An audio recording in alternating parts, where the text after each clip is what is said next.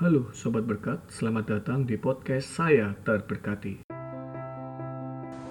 Dalam kisah para rasul pasal 2 ayat 40, ada satu perkataan yang menegur saya, yakni, Berilah dirimu diselamatkan dari generasi yang bengkok ini. Generasi yang bengkok ini mengacu kepada orang-orang Yahudi pada waktu itu yang sesat, menolak Kristus Allah, tidak mau Kristus Allah.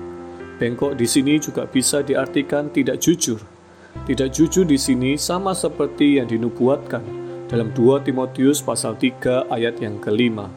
Secara lahiriah mereka menjalankan ibadah, tetapi pada hakikatnya mereka memungkiri kekuatannya.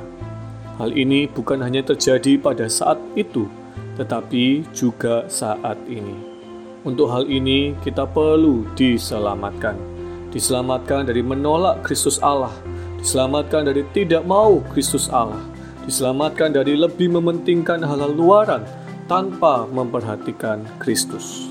Saya terberkati, ada jalan untuk diselamatkan dari angkatan yang bengkok ini.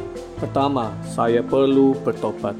Bertobat bukanlah dulu saya melakukan hal negatif, tetapi sekarang sudah tidak lagi Bertobat ialah berpaling sepenuhnya kepada Allah.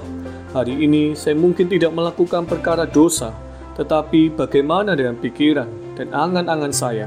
Apakah memikirkan Allah? Oh, sungguh saya perlu bertobat. Kedua, saya perlu bersaksi. Bersaksi menunjukkan berlawanan dengan generasi yang ada saat ini, dan saya berdiri bagi Allah. Ketika saya tidak ada kesaksian, Ketika saya tidak bersaksi, maka saya sedang menjadi sama dengan generasi yang bengkok saat ini. Sungguh, saya perlu memiliki kesaksian dan bersaksi.